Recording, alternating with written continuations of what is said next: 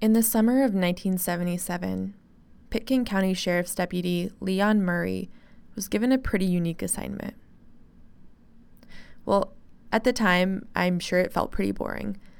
But 44 years later, knowing all that we know now, when he told me about it, I was on the edge of my seat. You see, Murray, along with another deputy, was often tasked with transporting an inmate of the Garfield County Jail to and from court in Aspen every day. The prisoner? You guessed it Ted Bundy. Uh, after uh, Bundy escaped from the Aspen courthouse, uh, the sheriff decided that his custody would be better secured by having him transferred daily from the Glenwood Springs um, Sheriff's Department. They had a, an allegedly solitary confinement cell mm-hmm. within a larger cell block. So every day, deputies were tasked, two deputies were tasked to drive to Glenwood Springs, pick up Mr. Bundy in the solitary confinement cell, bring him to Aspen, Colorado for courtroom uh, proceedings at the end of the courtroom proceedings every afternoon, we would drive him back down to Glenwood Springs. This was after Bundy's June 7th escape from the Pitkin County Courthouse in Aspen, when, awaiting his trial for the murder of a Michigan nurse vacationing outside of the resort town, he leapt from a second story window and fled into the mountains, freaking out Aspen and eluding law enforcement for a week. The incident was a big deal, a huge deal.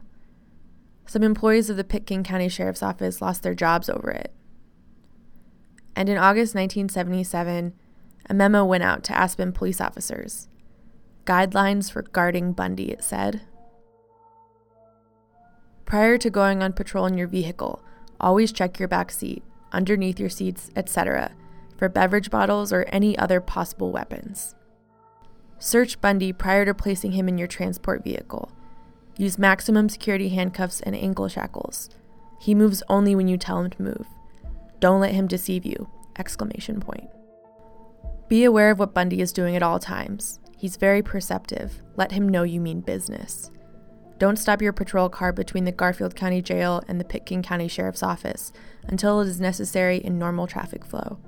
In other words, don't stop at the 7 Eleven. Take away all opportunities for him to escape. Be sure that at least two deputies are with Bundy. Keep your weapon secure whenever you're within his reach. If Bundy is in the booking room, remove all potential weapons. Prior to entering court, check the drawers of the defendant's table. Check the chair that he sits in. Be his shadow. Don't even let him go to the bathroom. I've dealt with, with some evil people and some bad people, and your interaction with them is you just know they're a bad person you wouldn't have got that off his head. Really? unless you knew what was behind him, he was an engaging, had a great smile, and just it, the words he used, you could tell he was intelligent. Um, that's how he got this all to happen. Mm-hmm. He, he, he could talk anybody into his close quarters. He tried that with Leon, even. When we drove him daily from Glenwood to Aspen, uh, he would ask me and whoever my partner was, uh, "Hey Leon, uh, where does that road go? Hey Leon, how deep is the snow up that road? Uh, what city's in that direction?" And to me, it was obvious he's planning his next escape, and he's trying to get a a better geographical fix on where he's at than how to get away. So I would just tell him, "Ted, shut up. You know, I'm not talking to you. Shut your mouth." And five minutes later, more questions, and Ted shut up. And at least to me, it was he's he's planning his next escape. I'm Erin Udell with the Fort Collins Coloradoan, and you're listening to Hunted Inside Ted Bundy's Trail of Terror, Part 3.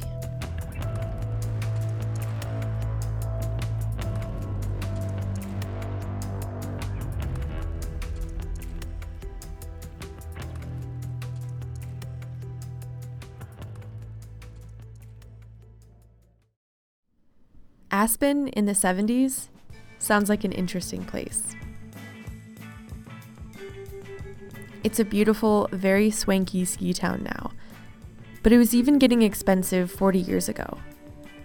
So much so that many law enforcement officers, like Leon, typically had to live in nearby towns and commute in. It's all they could afford.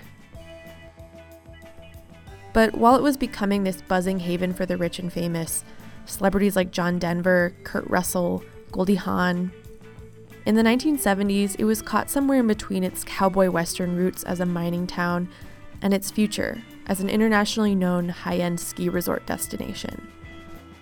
Because of that, there were still signs of its Wild West past. Here's Leon again, talking about when Ted Bundy was being kept in the Aspen jail before his June 1977 escape. At the time that he was incarcerated in Aspen, we had the same jail cell um, that was in place back in the cowboy days, back in the 1800s. It was a, a steel box with uh, five steel cells within a larger steel box. And the way that the, uh, the main door was operated was with a, a huge key, like you, you see in some of the, the old time cowboy movies or the old time penitentiary movies, mm-hmm. A big brass key. And then the way that the individual cells were unlocked, again, going back to the old time movies, was a big mechanical lever that you could pull down and it would slide the, the horizontal bars open by uh, a series of mechanical means, and uh, the bars would slide out of the, the lock, and you could open the door from the individual cell into a main area, and then you walk the prisoner from the main area out the main door and then out to the mm-hmm. outside world. But, like I said in the intro to this episode, Bundy's escape on June 7th changed everything. That memo was sent out to Aspen police officers. There was no excuse for cutting corners anymore. If you gave Ted Bundy an inch, he'd jump out of a second story courthouse window. There was no taking chances, and law enforcement was pulling out all the stops. That's how Bundy ended up at the Garfield County Jail, a squat brown brick building that was in downtown Glenwood Springs. Here's Leon again describing that solitary confinement cell Bundy was kept in. There was one, what was called a solitary confinement cell, and actually, uh, I, I, sent you a link, or I, th- I think I sent you a, a, a, copy of that photograph of the cell. Okay. If we could find that, maybe I, yeah. could, I could point out some things. That was a smaller steel box within the larger steel box, which was which was the actual jail facility. That larger steel box was within the brick building of the sheriff's department. Mm-hmm.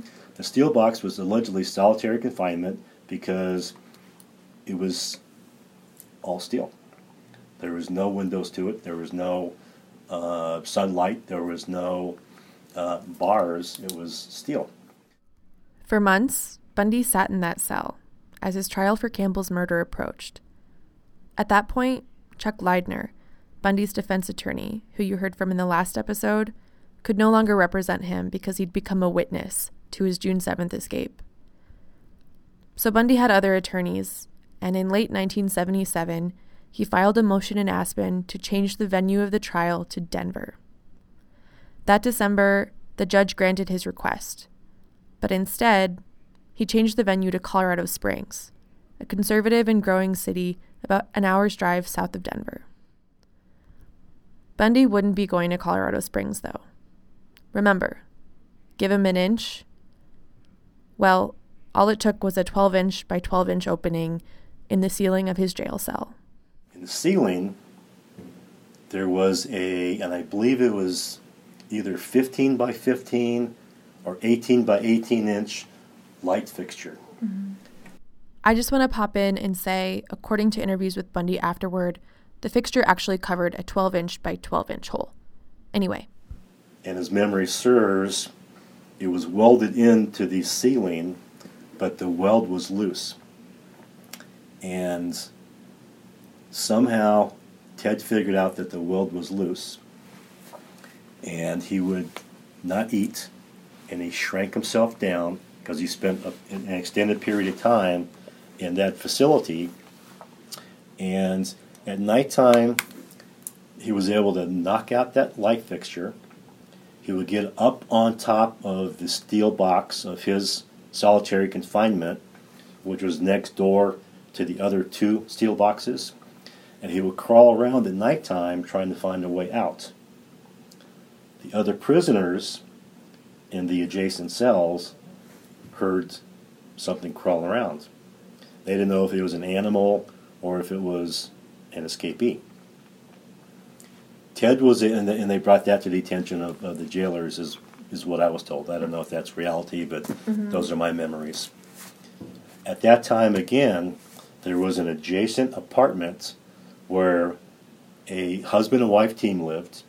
The wife was the nurse for the jail facility, and the jailer and the male was a uh, deputy. Mm. They ran the jail at night times and on the weekends. Mm.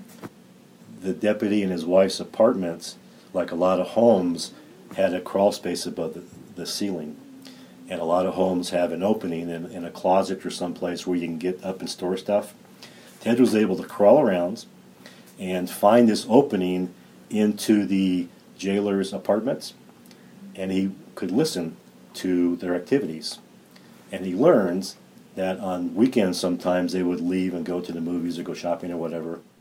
And on the night of December 30th, 1977, Bundy crawled through the ceiling, busted into the jailer's apartment, changed into street clothes, and walked out the front door of the jail. In his own words later, Bundy would describe exiting the jail and being greeted by a beautiful Colorado snowy night. He'd spend most of that night looking for a car to steal. He ended up finding a little yellow 1963 MG Midget with studded tires, which would be good enough for the snowy mountain passes that awaited him. It took him about 40 to 50 miles before it conked out, and from there he hitchhiked, making it to Denver, where he got on a plane at the since closed Stapleton Airport. Back in Glenwood Springs, by the time jail staff opened Bundy's cell door around noon on December 31st and noticed that he was missing, Bundy was in Chicago. Soon, he'd be in Florida, the site of his final and most brutal attacks. Leon remembers hearing about the Glenwood escape. It was cold, he said, and he and his wife were taking their dog out for a run around a local reservoir it was December and uh, the snow was deep, and we were going to take our Doberman and let him run around in the snow. And uh, I heard on the radio, and it was like, oh heck, mm-hmm. here we go again. I'll be back right after this break.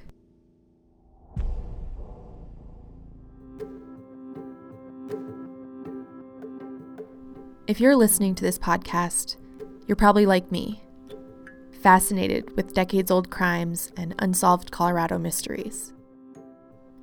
Putting episodes like this together, tracking people down, conducting interviews, digging through documents, it's fascinating. And it's one of my favorite parts about my job here at the Coloradoan. It's also a lot of work. Work that's made possible by Coloradoan subscribers. If you'd like to hear more true crime and local history storytelling, including things like this podcast, let my bosses know by getting a digital subscription to our work today.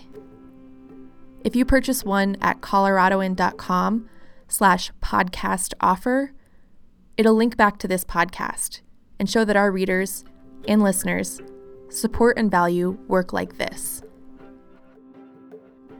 The more support we get, the more chances I have to dig into cases that matter to you. The more chances I'll have to unearth local mysteries and tell stories that deserve to be told. Getting a digital subscription to the Coloradoan not only supports the 17 journalists in this newsroom, it also unlocks a ton of neat local offerings.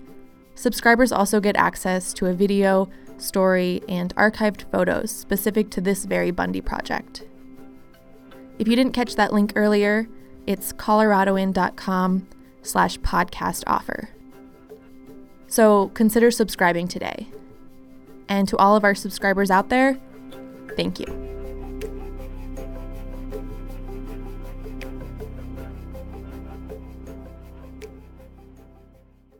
Yeah, the second time was interesting because he escaped from the Glenwood Springs or the Garfield County Jail, and I had just gotten home from from a trip with my family down to Arizona, that night, and he got out. You know, it was all over the news the next morning that he was gone. That's Chuck Leidner, who you met in the last episode. He was Ted Bundy's public defender for his first six months in Aspen in 1977. as people would do, conversations turned to where do you think Ted is? What do you think Ted's doing? And I had no idea. I mean, my my reaction was if I was Ted, I'd be as far away from here as possible, in some country that doesn't have an extradition agreement. Um, but then when the killings in Florida took place, I we were out to dinner with some people, and I I said, you know, I'll bet you that Ted Bundy's in Florida because it just smelled of him. After leaving Colorado and flying to Chicago, Ted Bundy hopped a train to Ann Arbor, Michigan, where he sat in a college bar and watched the 1978 Rose Bowl on TV. From there, he stole a car and drove to Atlanta.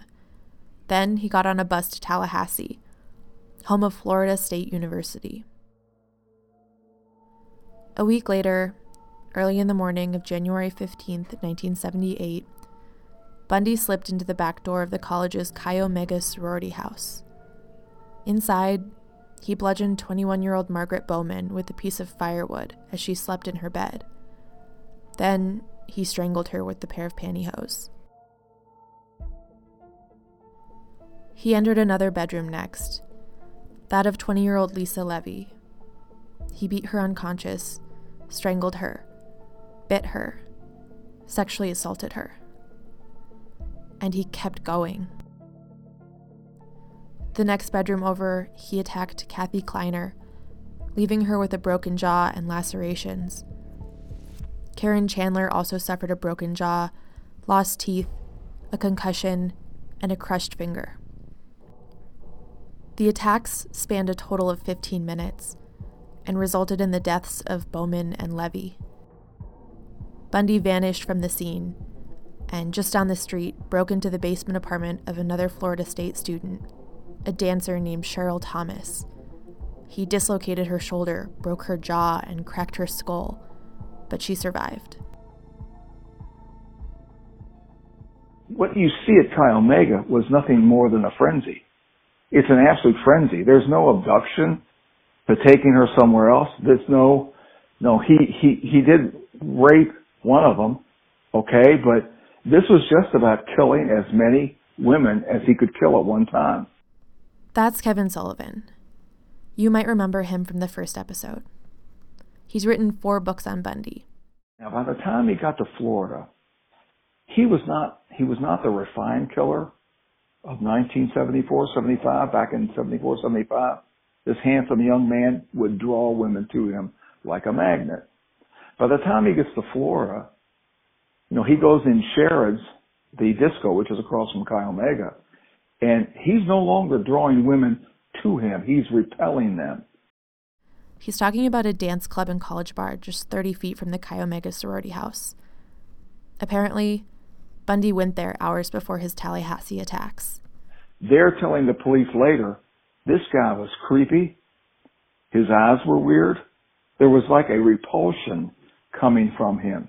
He was no longer that same refined killer. And I say in the book, well, you know, he couldn't get the conscious women to go from him, so he's going to attack the unconscious women at Chi Omega. Three weeks after the Tallahassee attacks, Bundy drove to Jacksonville, Florida, and approached a 14 year old girl, the daughter of Jacksonville Police Department's chief of detectives. But he was run off by her older brother. Later that afternoon, he drove west to Lake City, Florida. There, you see another aberration in his usual pattern. He abducts and kills his final known victim, and one of his youngest, a 12 year old named Kimberly Leach. Almost two months later, her body is found in a shed 35 miles away. On February 15, 1978, a month after his Tallahassee attacks, and a few days after the Leach murder, Bundy is spotted by a police officer in Pensacola, Florida. He's driving suspiciously and is pulled over, after being told he was under arrest, Bundy tried to take off running, but the officer chased and tackled him. Soon, he was sitting in the Pensacola Police Department. After a few days of not cooperating, he told investigator Norman Chapman his name. And Ted Bundy's 1970s murder spree was over. Um, and again, he's caught not because of amazing detective work, but he's caught because he's driving a stolen VW uh, and he's driving erratically. That's Joe Berlinger. I spoke to him in the first episode. Remember, he's Hollywood's Bundy guy at the moment. He recently directed and produced a docu-series about him for Netflix titled Conversations with a Killer: The Ted Bundy Tapes. He also directed a Bundy film titled Extremely Wicked, Shockingly Evil and Vile, which stars Zac Efron and Lily Collins and comes out this year. And in fact, each time Bundy was captured, Utah, Colorado, and in Pensacola, Florida, it wasn't because they tracked him down through detective work. Each time it was because he was a bad driver driving a stolen vehicle. And that to me is the most chilling thing about the whole Bundy tale is that he, you know, had he been a better driver, uh, he might never have been caught. Police were soon able to connect Bundy to his Tallahassee attacks, and he was arrested for the murders of Lisa Levy and Margaret Bowman. The trial started in June 1979.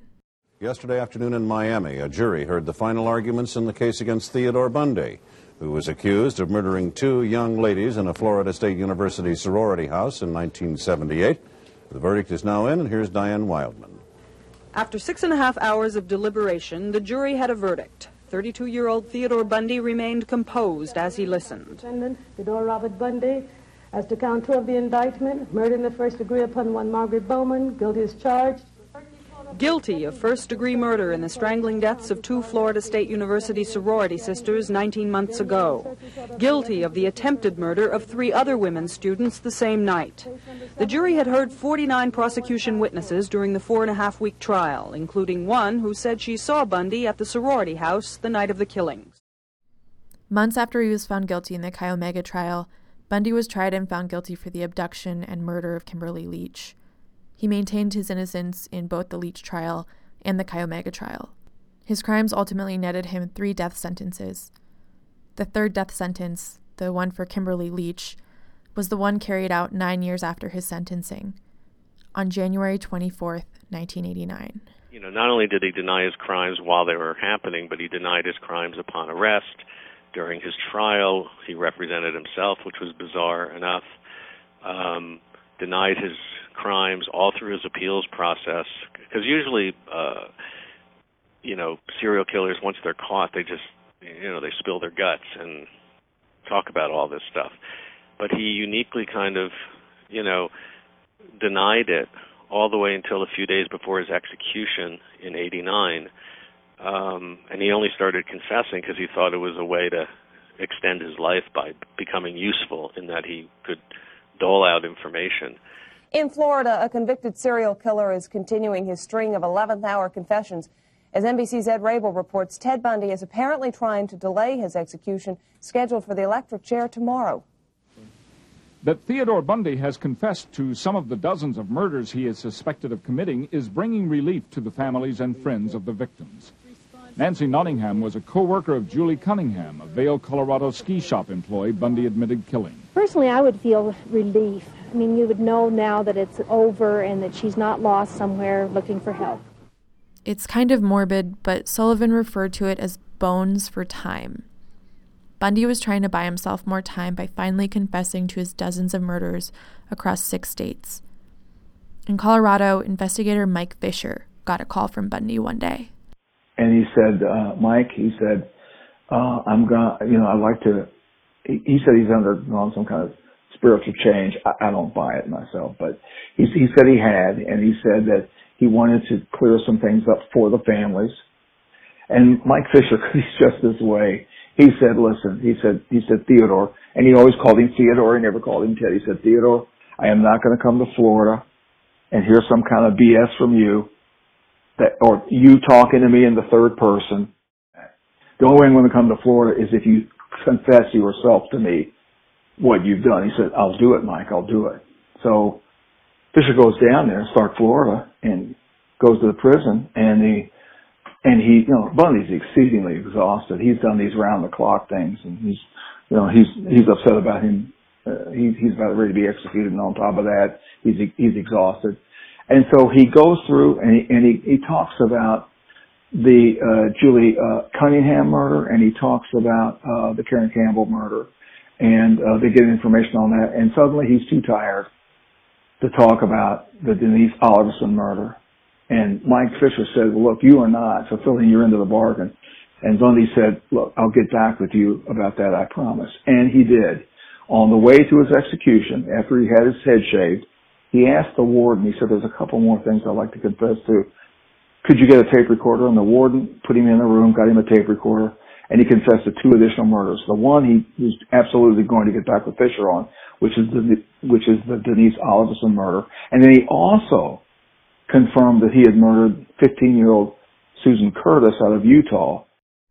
Though he was never tried for any of his Colorado murders or abductions, Bundy had finally confessed to murdering Caryn Campbell on January 12, 1975, Julie Cunningham on March 15th, and Denise Oliverson on April 6th.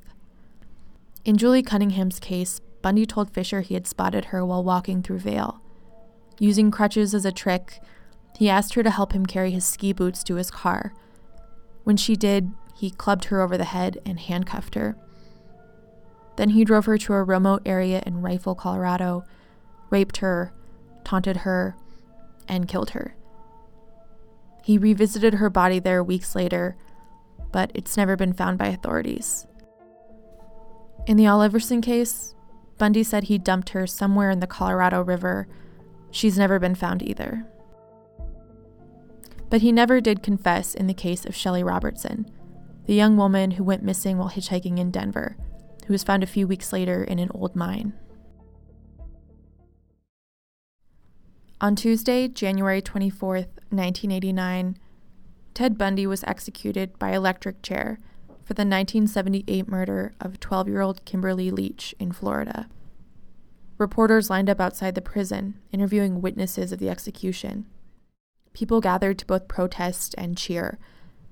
Like during his trial in Aspen, it was almost a circus like atmosphere, with people holding up signs that read, Tuesday is Friday FRY Day, and selling t shirts. Burn, Bundy, burn, they read. Thirty years after his execution, it's still unknown how many people Bundy killed. In interviews during his 11th hour confessions, he alluded to the exact number being over a hundred. Officially, 30 women died at his hands between 1974 and 1978. I can't say for sure what impact Ted Bundy's heinous crimes had on our country, on the world even. They captivated people, and we're still talking about them, and him, even 30 years after his death. When people learn this stuff, and they say, wait a minute, a college graduate, law student, rising star in the Republican Party, influential friends, seeming like a nice guy, handsome young man. Yes. Yeah, good looking guy. Come on. He can't be doing this, but he was doing it. And that's where the disconnect occurs. Maybe that's it. Maybe that's the takeaway. Things don't always make sense. Just like how Berlinger said earlier in this podcast, you don't always really know the person next to you.